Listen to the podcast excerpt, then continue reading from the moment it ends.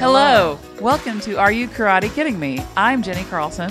And I'm Colin Canaday, and we are fans of The Karate Kid. And of Cobra Kai. so big a pair of fans are we. That we want to tape ourselves talking about it.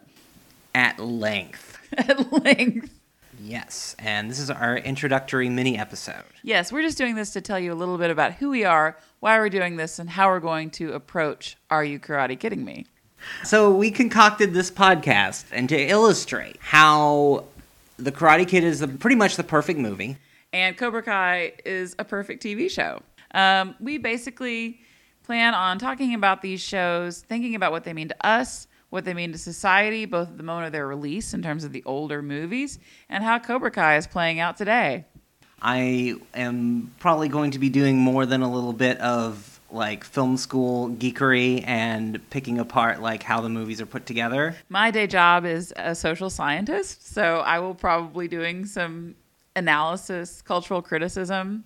We're going to recap the Karate Kid movies, we're going to recap Cobra Kai. Now, when we say the Karate Kid movies, we really mean Karate Kids 1 through 3 and possibly the Karate Kid Part 4. Anything from what we call the Miyagi verse. Yes, so anything descended from the original Karate Kid 1984. So sorry, Jackie Chan. Now we might watch the Jackie Chan movie. I mean, okay, maybe as a special episode. Indeed, you just never know. Maybe we'll do the animated series as a special episode. Oh my God, let's not say things we can't take back. Although I kind of would enjoy that.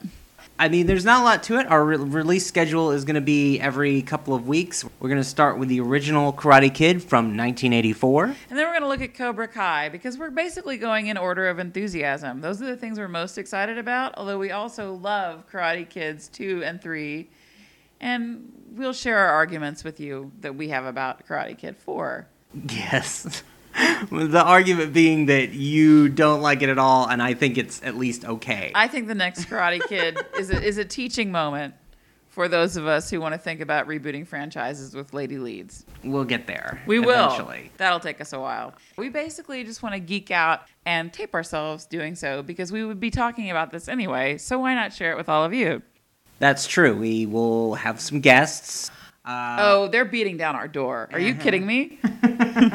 that will comprise the first season, I guess, of our show, which is the karate. The first Karate Kid will be coming almost immediately. Yeah, and and we reserve the right to drop mini episodes as things develop in terms of Cobra Kai production, Cobra Kai news. Um, if something causes us to freak out, or if we have special announcements like this one, which is where we introduce ourselves. But uh, until then, uh, enjoy our first episode. It's a doozy. We pick apart Karate Kid scene by scene, and it's going to be a lot of fun.